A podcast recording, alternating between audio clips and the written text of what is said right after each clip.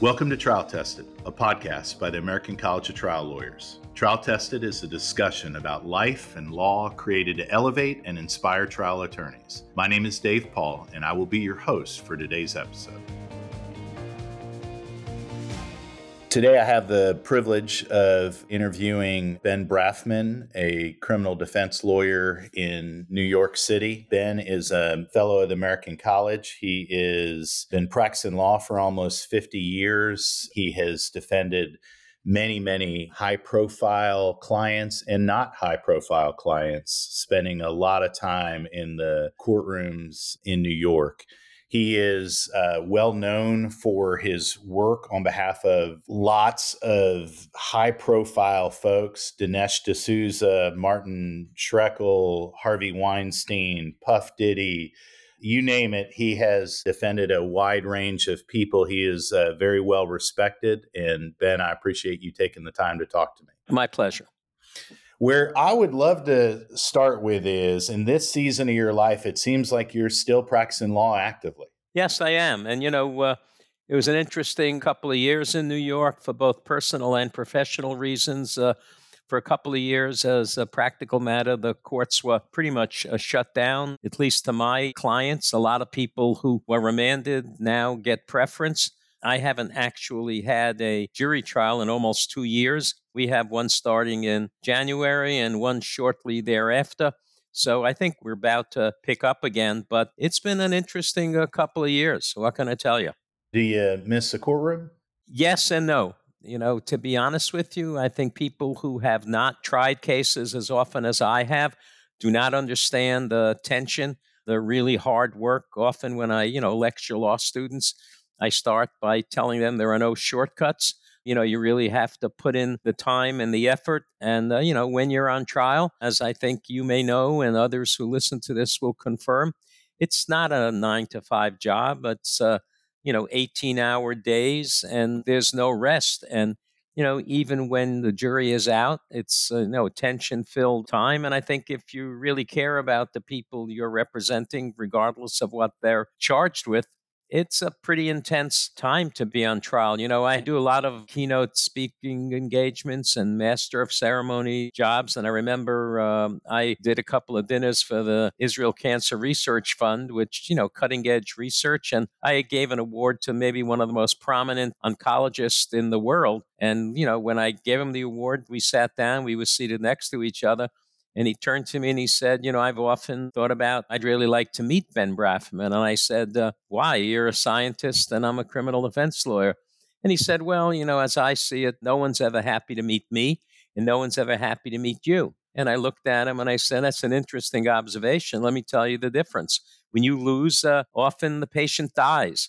If I lose, I get letters for the next 20 years. So you know, it was uh, an interesting moment and something I often talk about because, you know, what we do, there is no real science involved. I mean, there are no blood tests or EKGs or CAT scans. It's, you know, me and my team reviewing of discovery material, and then it's a lot of preparation. And however your talent and experience, you know, led you into this uh, you know, rarefied atmosphere. But man, is it a tension filled moment? There are no scripts. You're working on a revolving uh, stage where everything you say, if it's a high profile case, you know, every pundit in the world will second guess everything you do. And if it's not a high profile case, you know, every member of the family will uh, second guess you. When you win, you're a hero. And when you lose, it's often, you know, your fault. So it's a hard life.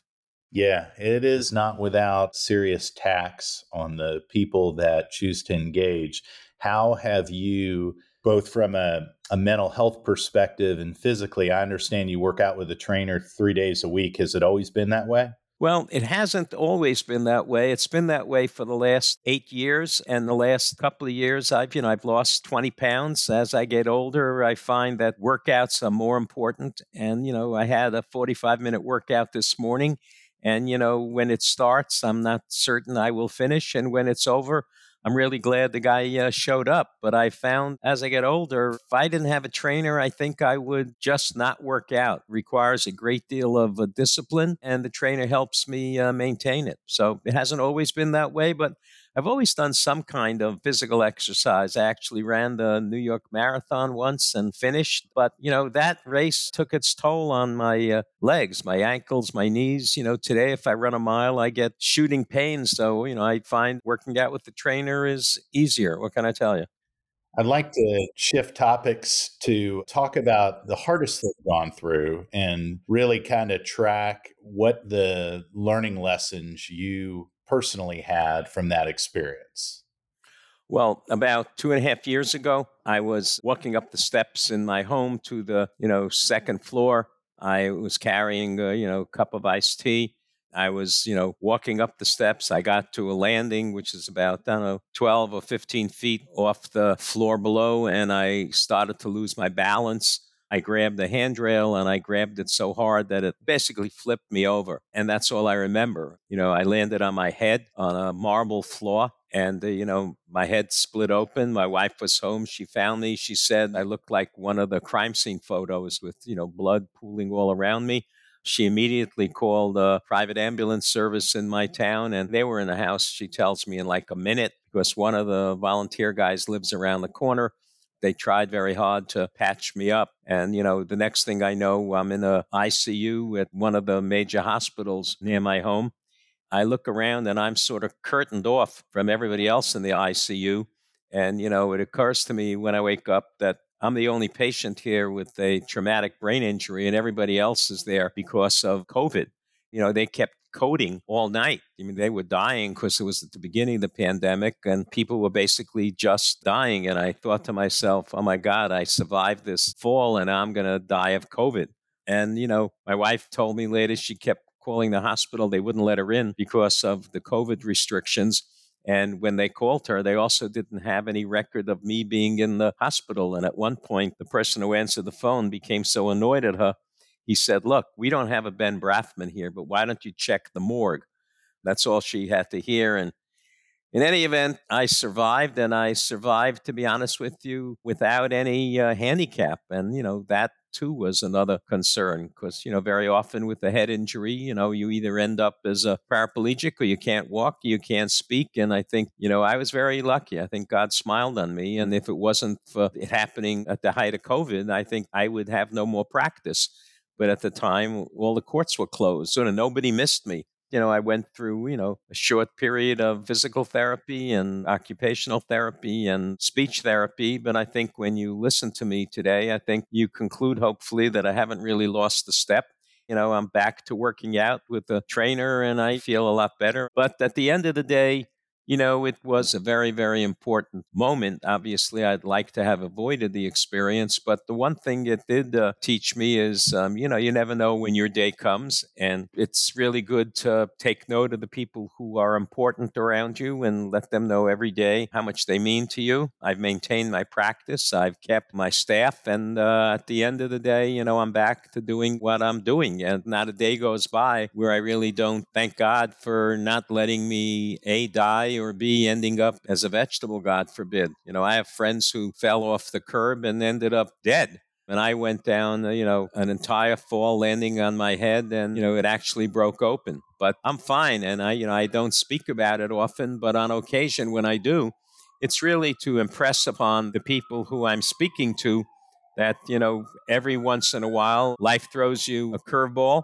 and I think you need to learn from it. And I really have. So I'm back. I'm here. I'm very grateful for everything that happened and the way I've healed from the process. But I think for the rest of my life, when people in my town, for example, see me online in the bagel store, the first thing they ask me is, how are you feeling? And I said to my wife, this is going to go on for the rest of my life. Whereas before that, no one ever started a conversation that way. So um, I'm feeling great for the people who are listening, and it's taught me a lot. How does Ben Brafman rest and recharge after an intense trial? Well, you know, it was interesting in the early and late 80s and early 90s. I mean, I was always on trial. I mean, you don't develop a reputation in this city, at least, when you're occasionally on trial. I mean, there was a time when in the Eastern District, for example, I had 11 trials in a row. And it, you know, in 18 months, I did 11 trials back to back to back. Some of them, I think most of them were pretty high profile. And I began winning a lot of trials, and whether it was, you know, hard work or intense preparation, or occasionally where the government really overcharged a case, you know, I won a lot of them, and people began to take notice. But, you know, if you've been on trial uh, for 18 months back to back, it really takes its toll. So, how do I relax? You know, I'm not certain I really relax. I, you know, observe the Sabbath. And I think if it wasn't for that, I think I'd be dead, to be honest with you. I've often said that.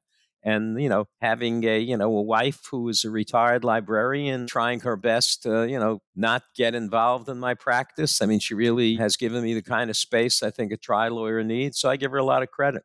Yeah. Well, 50 plus years. Congratulations. Thank you. This Sabbath, if I can uh, follow up on that, how long have you been keeping the Sabbath? My whole life. You know, I was raised in a home where it was important. And then as I, you know, got older, I realized that it was important not just to my parents who are no longer alive, but to my children. But more importantly, you know, my mother's uh, parents were murdered in Auschwitz. And, you know, to the extent that they gave their life for, you know, being observant Jews, um, it wasn't a lot to ask of me to just have a day where I just recharge and I spent a lot of time with my kids and my family. And it's, not the hardest thing in the world to shut down for 24 hours. In fact, it's good for me. Even when you were in the, you know, back to back to back to back to back trials, still kept Sabbath? Yeah, I did. You know, it doesn't mean I don't, you know, read. And, you know, I get a lot of my trial reading done, which, you know, may not be appropriate, but that's a concession I've made. So, um, you know, yeah, I get, you know, a lot of prep work done, you know, just reading. And I think, you know, a lot of my cases require a sort of consuming, you know, just a wealth of information. And I've often said that if you really want to be a good cross examiner, you really have to know everything about the case and know everything in a way that allows you to jump from subject to subject, assuming the answer you get is not the one uh, you were expecting. And I think in order to be a good cross examiner, you need to have a grasp, and I mean a total grasp of the material that you've been given and the investigation that you've done. And, you know, it's served me uh, well. So, you know, I've had jury deliberations extend into the Sabbath. And, you know, there were a couple of times where I, you know, stayed in a hotel and actually showed up in court on the Sabbath because in a multiple defendant case, you know, it was not possible to be honest with you, to have a trial stop during you know intense uh, jury deliberations, and uh, you know just happened a couple of times in the 45 year uh, career. But you know I managed to not really uh, violate the Sabbath in many ways because I you know I didn't travel because I was able to walk to court you know, not a lot to do when you're waiting for a jury other than respond to an occasional uh, question. And, you know, I've had obligations to clients in emergencies where I've just made a judgment call. And, you know, I'm okay with that. I'm not the most religious person in the world, and I deal with it when I have to. From uh, listening to uh, some other interviews of you, my sense is that your interest in learning religion has increased as you've gotten older. Is, is that accurate or off? I think it's accurate. You know, I think I've matured. I think I was a little bit of a, uh, you know, not a rebel, but a little bit of a, I hate to use the word wise ass, but, you know, when I was growing up and, you know, I went to a very religious school and, you know, some of the people who taught there were uh, themselves Holocaust survivors. And, you know, their position was if you didn't know what you were doing to pay uh, attention, you know, they didn't treat you really well. So, you know, it is what it is, and it didn't really shape me. But I didn't get involved in really studying any parts of religion until a couple of years ago. And, you know, I have a son who's a rabbi, I had a brother who was a rabbi, and, you know, I'll never be a rabbi, but I have found that some of the issues you deal with in the Talmud are uh, sort of like a trial issue. You know, it's not really a rule book you see if you can persuade the court or the other side. And it's same in studying the Talmud. It's not a rule book. There are arguments. Sometimes I get a kick out of them. Sometimes I don't understand them you know, and I teach myself, you know, ArtScroll has, you know, the entire Talmud translated into English. So it's not like I need to go back to the Aramaic language and try to understand it. So I'm getting as much as I can under my belt and I'm pleased with it. It seems like, you know, your parents being Holocaust survivors, your brother, who it seems like was a very influential rabbi, those would be shaping influences What has been the most driving influence in kind of shaping how you see the world? Well, you know, I, I grew up very angry at the fact that, you know, my grandparents were murdered simply because they were Jews. I never understood that until I got older and understood what real evil is about. I mean, you know, we see it every day. Last night there was a shooting of, you know, six people in a Walmart. The night before there was a, you know, murder of half a dozen people in a gay bar in Colorado.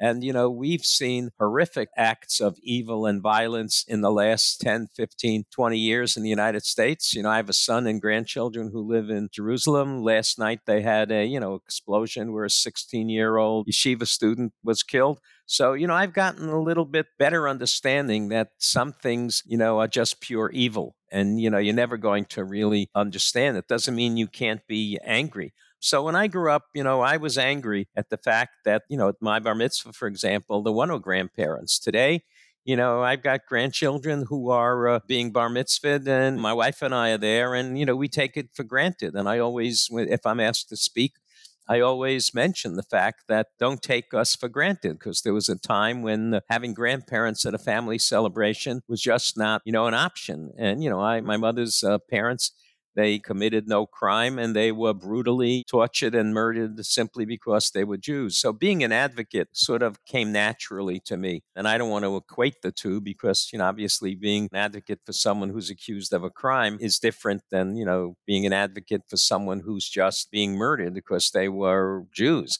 So I don't equate the two, but you know, in my professional life, it's me against the government, you know, and it's sometimes not a fair fight because the government comes into the case with some degree of clout because I think most people don't really understand the presumption of innocence. I think they come in with the understanding that, you know, the person on trial did not get picked out of the yellow pages for the distinction of being indicted. And, you know, one of the things I like to say in my opening statements is that, you know, the people at this table people call themselves the government, and when they stand up, the court will say the government call its next witness. But just keep in mind, they're not the government. You're part of the government. I'm part of the government. My client's part of the government. So the fact that they call themselves the government is not something that you can give, you know, any weight to whatsoever. The people at this table are nice, clean cut advocates, and their job is to try and win. And, you know, I'm trying to keep that from happening. So it's an interesting dynamic when your adversary is always either the people of the state of New York or the United States of America. When you think about it, in a civil litigation or commercial litigation, there are two sides, and the rules are a lot different. In a criminal case, there really aren't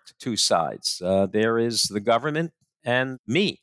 And, you know, sometimes I'm the only person standing between the government and my client. And it's sometimes a daunting task to stand up and make sure the jury really understands the presumption of innocence, even if they come into the courtroom with a preconceived notion that the person on trial must have done something wrong or they wouldn't be sitting in the well of the courtroom being called a defendant. Would it be accurate that you identify as an underdog? I think we're all underdogs when you're a criminal defense lawyer. Do I myself identify as an underdog? I try not to. I try to make certain that the jury likes me. I think most people who are honest and they talk about whatever talent I may have as a trial lawyer, I think part of the objective is getting the jurors to like you and listen to you in the cases, you know, where jurors have said not guilty, I've really turned these people into uh, advocates for my client. You know, even in a case where uh, someone is convicted, I mean, you know, the Shkreli case, which was maybe one of the most complicated cases I have ever tried. I mean, we got five out of the eight counts acquittals. And I think I'm more proud of that verdict than of any acquittal I've ever had because you know, Shkreli came into that case as the most hated person in the world. I know they say America, but I think it was the world. And to get jurors to understand the person, to, you know, feel some degree of not necessarily compassion, but to give him a fair trial, to have him found not guilty of five, I think, out of the eight counts was quite remarkable. And they were the most serious counts. They were the money counts, if you will And, you know, under the guidelines, if he had just kept his mouth shut at the end of the case, I think we may have gotten a one year sentence, a year and a day, maybe 18 months. But we really turned the judge around to the point where after the verdict, she, you know, wished him good luck. And then, much to, you know, my dismay, he got involved in a threat to Hillary Clinton. And, you know, the government moved to remand him. And I think the judge felt that he had crossed the line and that changed everything. You know, he ended up with a seven year sentence and it changed his uh, classification at the Bureau of Prisons. So where he was eligible for a camp designation, he suddenly went to, you know, a real jail. Now, he's just been released. But, you know, I've often said that Shkreli was a client who there were days when I wanted to hug him, and there were days when I wanted to punch him in the face. When he got remanded, that was one of the days where I wanted to punch him in the face. Seemed to me like he's someone you saw the good in, even amidst all the bad. He's probably the single most brilliant person I've ever represented. You know, we had, I think, a million pieces of discovery in that case. And when we were looking for a particular exhibit, you know, you would say to Shkreli, I need an email for July in the year in question. And he would say, look at exhibit, you know, 2011.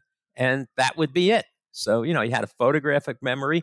He was a brilliant, brilliant man but he was a strange kid. You know, I summed up in that case where I mentioned, you know, the Lady Gaga song, where I said, you know, what do you want me to tell you? He was born that way.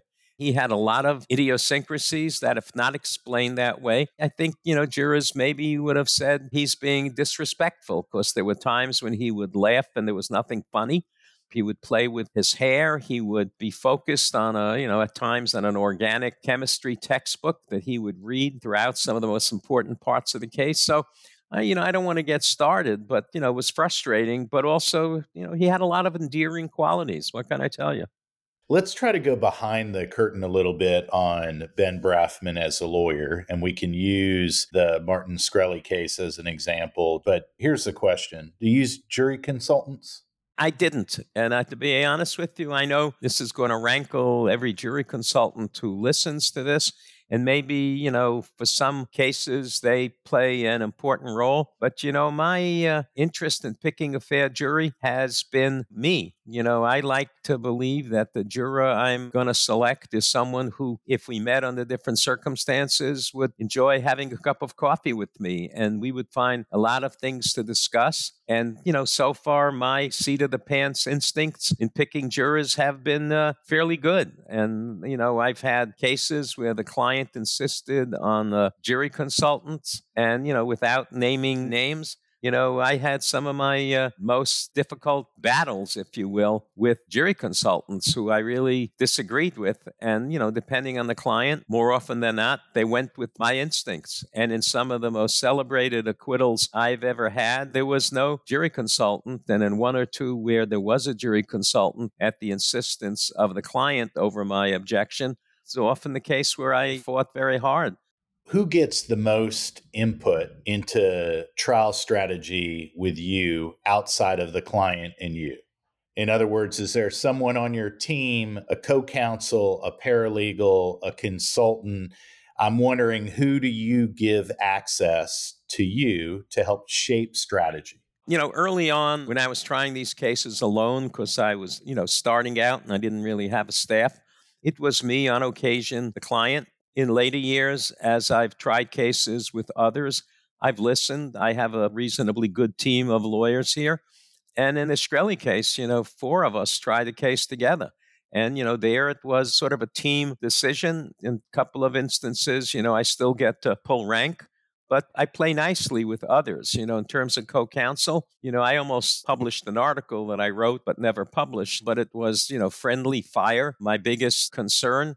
That is, you know, you're trying a case with a number of lawyers, some of whom you never worked with. Some had, you know, limited experience and maybe not up to the task or doesn't want to put in the work. And, you know, sometimes it was uh, problematic. I didn't like it. I liked working alone for the most part, not with co counsel to the generation that might say, well, maybe you don't always need hard work if you work smarter, not faster, more creatively. What's your thoughts? Do you see any way in the practice of trial law that there's a end around hard work? I don't think so. You know, I've thought about that a lot because every time I say that to a group, you know, they say, well, you know, with today's technology, you don't need to spend 12 hours preparing for a cross because you can push a button and all of this stuff. And I said to them, you're right, but you know, you're not going to get the computer to do the cross. And you're not going to get the computer to uh, help you when the client, when the witness just veers away from the topic and you need to push them back. And the only way you get to do that effectively is if you know everything. So, you know, you're talking to what I characterize as, you know, a dinosaur you know, I can do certain things that require, you know, technology and then I can operate an iPhone and a desktop. But, you know, I like the old fashioned way. I mean, I like people to print everything for me and I like to be able to, you know, read it and study it and not always off of a device or a screen. I like the hard uh, copy and I like to underline and make notes. And I just don't feel doing it on a laptop is the same. And I have seen that in living color in a courtroom where, you know, people with brilliant technology skills can't get out of their own way when they get up on their feet. So maybe it's, you know, me, maybe it's, you know, some degree of talent, but my way is, you know, just understand the case, everything about the case. And, you know, the minute you lose your credibility with a court or a jury, I mean, you just end up losing. Have you had a, a moment, as I think most of us have, where for some reason we said something that didn't turn out to be true, but we feel like we lost some credibility with a jury unintentionally, but we still saw it happen? Have you had that happen to you? Yeah, but I think when that happens, it's really not me, you know, intentionally trying to lie. I don't think I've ever done that. But there are times where I've said something which was my reaction to a piece of evidence where, you know, the government got up in rebuttal or in their summation and sort of stuck it to me. But, you know, that also is somewhat of a gift where, you know, like you can say to a juror, you know, look, I wasn't there. I didn't see this. But based on the evidence in this case, this is my understanding of what you can conclude happened. You know, there you're bullet bulletproof because if they get up and say, well, that may be Mr. Brafman's understanding, but let me tell you our understanding. Sometimes, you know, you get one between the eyes, but I think, you know, in time when you have a lot of experience, I think that happens rarely. And I also think, depending how you say it, may get you admonished in front of the jury by a judge or it may be that in rebuttal they uh, you know stick it to you and a lot depends on what you say how you say it and that is you know sometimes the way out i mean look i've had cases and i'm sure you have too dave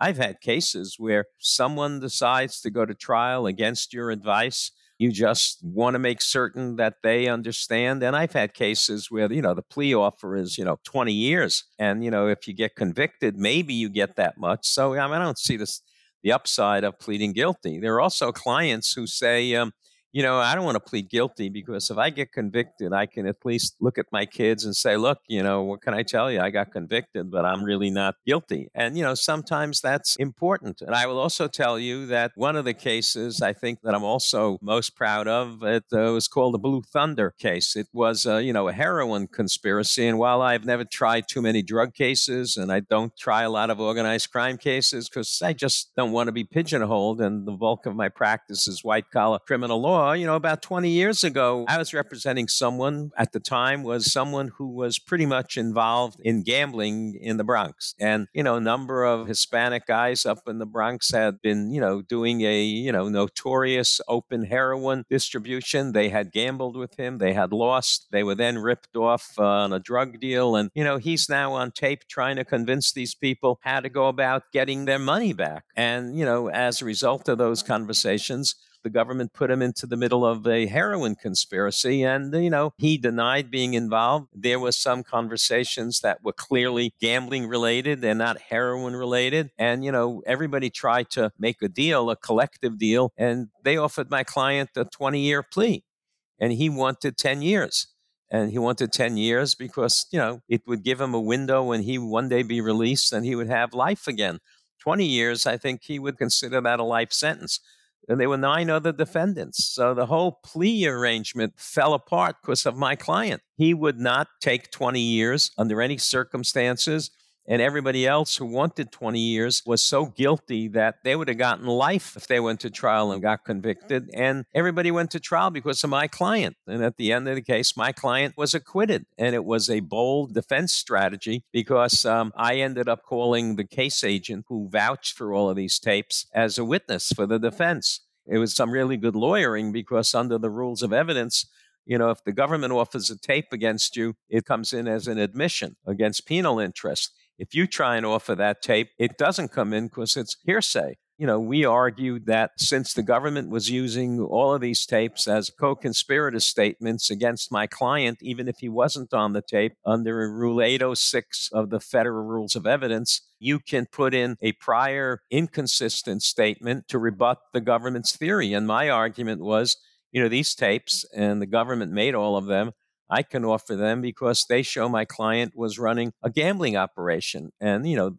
Judge Kram, who's, you know, no longer alive and certainly was not a fan of the defense in the Southern District, she approved it. I called the case agent. I put in, you know, a couple of dozen tapes through him. And, you know, he was an honest guy and just said, yeah, that's one of the tapes I recorded. And they were clearly gambling tapes. I played those tapes in summation and I looked at the jurors and I said, this is not a drug tape. These guys were gambling with my client and they found him not guilty. So it was a great result. And, you know, the whole case went to trial because of my client not wanting a 20 year plea and he got acquitted.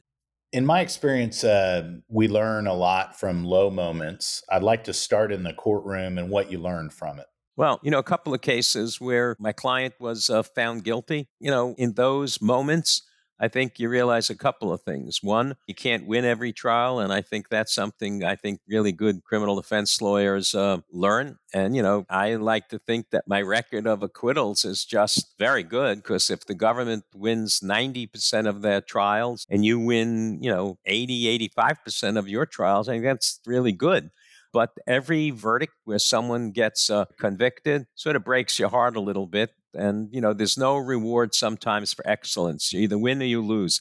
But, you know, there's very rare that someone who gets convicted pats you on the back and says, you know, I, uh, you did a great job. Thank you. Well, that has happened on occasion it's you know two days later they get someone else who says we'll look at the record and we'll try and see if you have any ineffective assistance of counsel issues but you know i tell you the truth one of the lowest points of my professional life was having a sentence of imprisonment imposed by a very very tough judge who um, you know just ignored what i said what the government said. It was a defendant who had cooperated. His cooperation resulted in the whole case imploding. The government gave him credit for that.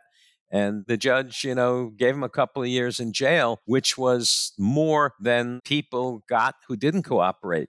And, you know, I was kind of stunned and broke my heart. I had a defendant who was dying and was involved in a massive insurance fraud, and he pled guilty to it. And my argument was, uh, Judge, just spare him the indignity of dying in prison. If you sentence him to prison and you put him in today, you know, I don't think he's going to make it. So if you can't give him a non jail sentence, at least give him six months or a year to surrender because the doctors have not given him that long to live. And, you know, the judge just ignored me sentenced him to three years and remanded him. Six weeks later, he died.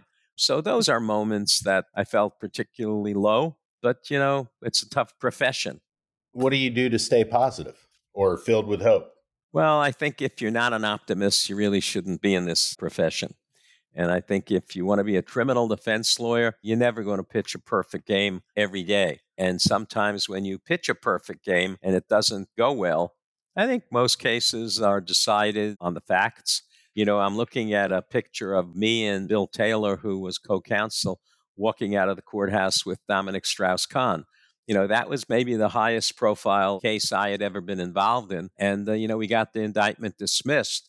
You know, that was a case that got an enormous amount of publicity. Uh, you know, he was on the way to becoming the president of France. He was arrested on a plane, you know, leaving the country for reasons having nothing to do with the case. And, you know, it was a terrible ordeal to get that case dismissed because the grand jury had already indicted him. Bill Taylor and I managed to convince Cy Vance, who was then the district attorney of New York County, that he was going to lose this case because the complainant by that time had zero credibility and he, uh, you know, dismissed the indictment. That sort of made it all worthwhile If you had to summarize your theory or your methodology on trial law, what would it be?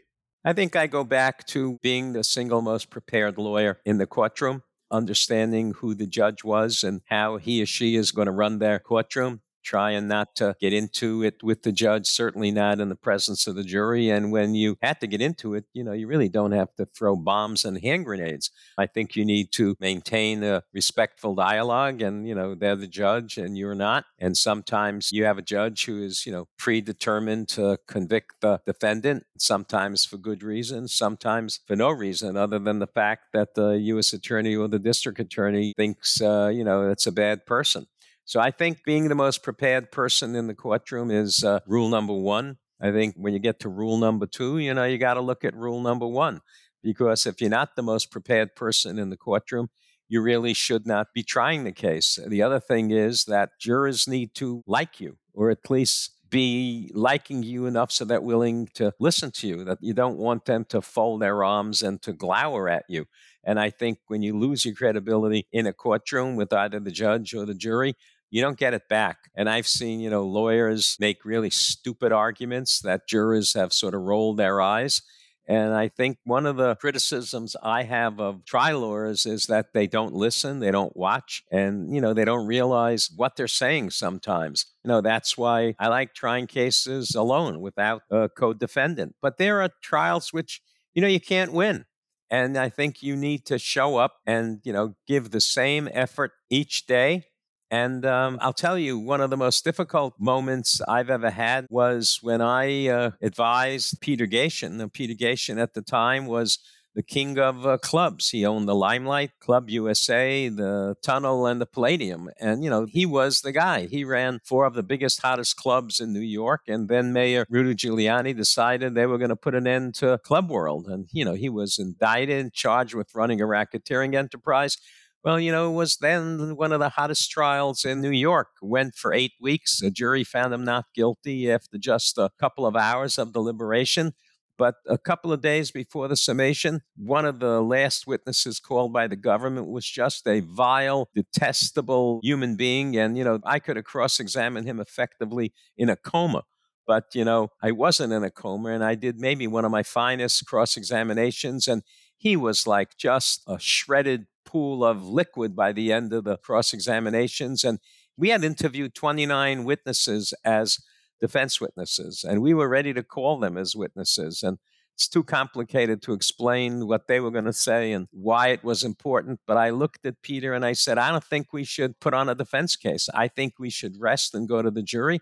It will catch the government off guard. And you're never going to be in a better position than we are now. And if one of our witnesses just implodes or doesn't come across well, that's the way the jury is going to remember our case. Whereas now I think they hate the government's case and the government witnesses. And he looked at me and he said, You know, well, Ben, we had investigators find 29 people, interview them. You agreed to call them. And he said, Peter, this is my recommendation. If I win this case, you're going to think it was brilliant. If I lose this case, you're going to go somewhere, and every lawyer who is want to take a swing at me is going to say, you know, that may have been a bold move, but it turned out to be the wrong move. He said, Ben, so far, you know, I've watched you work. You're in charge. That's your feeling. Let's go with it. So you know, we notified the court that we were not putting on a defense case.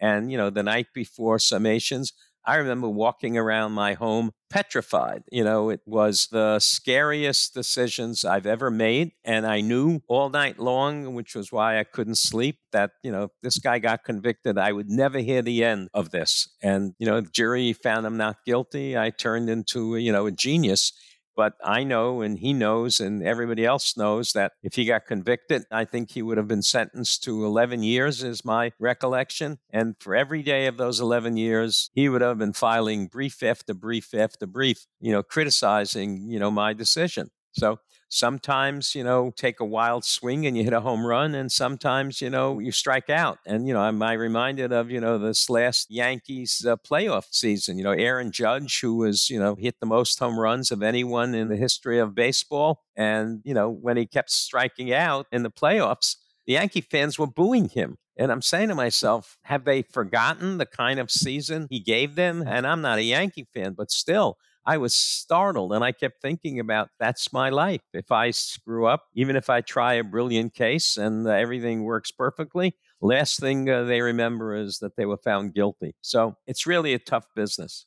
And yet you've chosen to dedicate your whole life to it. Well, you know, it didn't start out that way. I mean, I. Uh, I went to work for McGuire and Lawler, who were, you know, at the time, maybe the hottest two white collar criminal defense lawyers in New York. I watched them and I really felt like I could do it. And, you know, I went to the Manhattan DA's office under Bob Morgenthau. And, you know, I tried case after case there and it got into my blood. And when I left there, you know, I had job offers from a number of big white shoe firms because they had seen me work and they wanted me. And I was making, I think, fifteen one five, fifteen thousand dollars a year, and I was being offered one hundred and twenty five thousand immediately. And you know, to be honest with you, this is you know forty two years ago. I didn't know anybody who was making hundred thousand dollars a year. That was like making ten million dollars today. And I turned them down, and I said to my wife, "Let me try this for six months. If it doesn't work, those job offers will still be there." And if it does work, you know, maybe I'll be happier. And 1980, I opened my own firm. And, you know, in 1982, we bought a new house. And, you know, I had never lived in a private home, either as a kid or in my uh, adult life. So it, you know, did well. It took off. And, you know, I've never looked back. So if you're asking me, did I think one day when I was growing up that I would be here today, at this point, being considered one of the most successful criminal defense lawyers in New York and maybe even the country? The answer is no. It never occurred to me that I could do that. Hmm. I feel like I need to ask you some questions about taking unpopular positions and specifically if I think of your speaking out related to your representation of Harvey Weinstein and just a number of other what seem to be, you know, in the bigger population, you taking what could be perceived as, you know, unpopular positions. How do you keep from allowing that to shape you in negative ways when we all need affirmation too? And clearly we all like to be liked. How do you wrestle through that tension? Well, I'll tell you, the Weinstein case was an interesting experience. First of all, you know, and I hate to say this with the benefit of hindsight, I think that case was a case that could be won. And it's not because I think the women were lying, but, you know, I fought for uh, three months in the bankruptcy court in Delaware to get access to his emails, and the emails were a treasure trove. And I think, you know, look, I don't know the lawyer who represented him. I met her once. And, you know, what I didn't like about her was she wasn't from New York and she was, you know, a tough woman from Chicago. And I thought to myself, that's not the right personality in the courtroom. And, you know, Harvey Weinstein was maybe one of the most complicated men that I had ever met. And we had some long conversations together, not just about the case and about his, you know, exploits, but, you know, at the end of the day, he was maybe one of the most fascinating people I've ever had long conversations with because, you know, he was, you know, Harvey Weinstein, who had produced some of my uh, favorite movies. And I was in a conference room talking to him, just me and him. But, you know, it got to a point where, you know, because at one point he said to me, Ben, I'm being told that I have to have a skirt in the courtroom. And I said, you know, Harvey, I can do a lot of things for you, but I'm not going to become a woman. So if that's what you want, then maybe we should part ways. And, you know, at that point, I think our relationship ruptured because, you know, I have always wanted to keep control of every case where I was the quarterback. And, you know, Harvey was getting advice from so many other people. I also started to understand that, you know, Harvey was Harvey. And, uh, you know, I said to him, if you get convicted here, you're going to be remanded. You know, he never believed that. And then he was, and he was.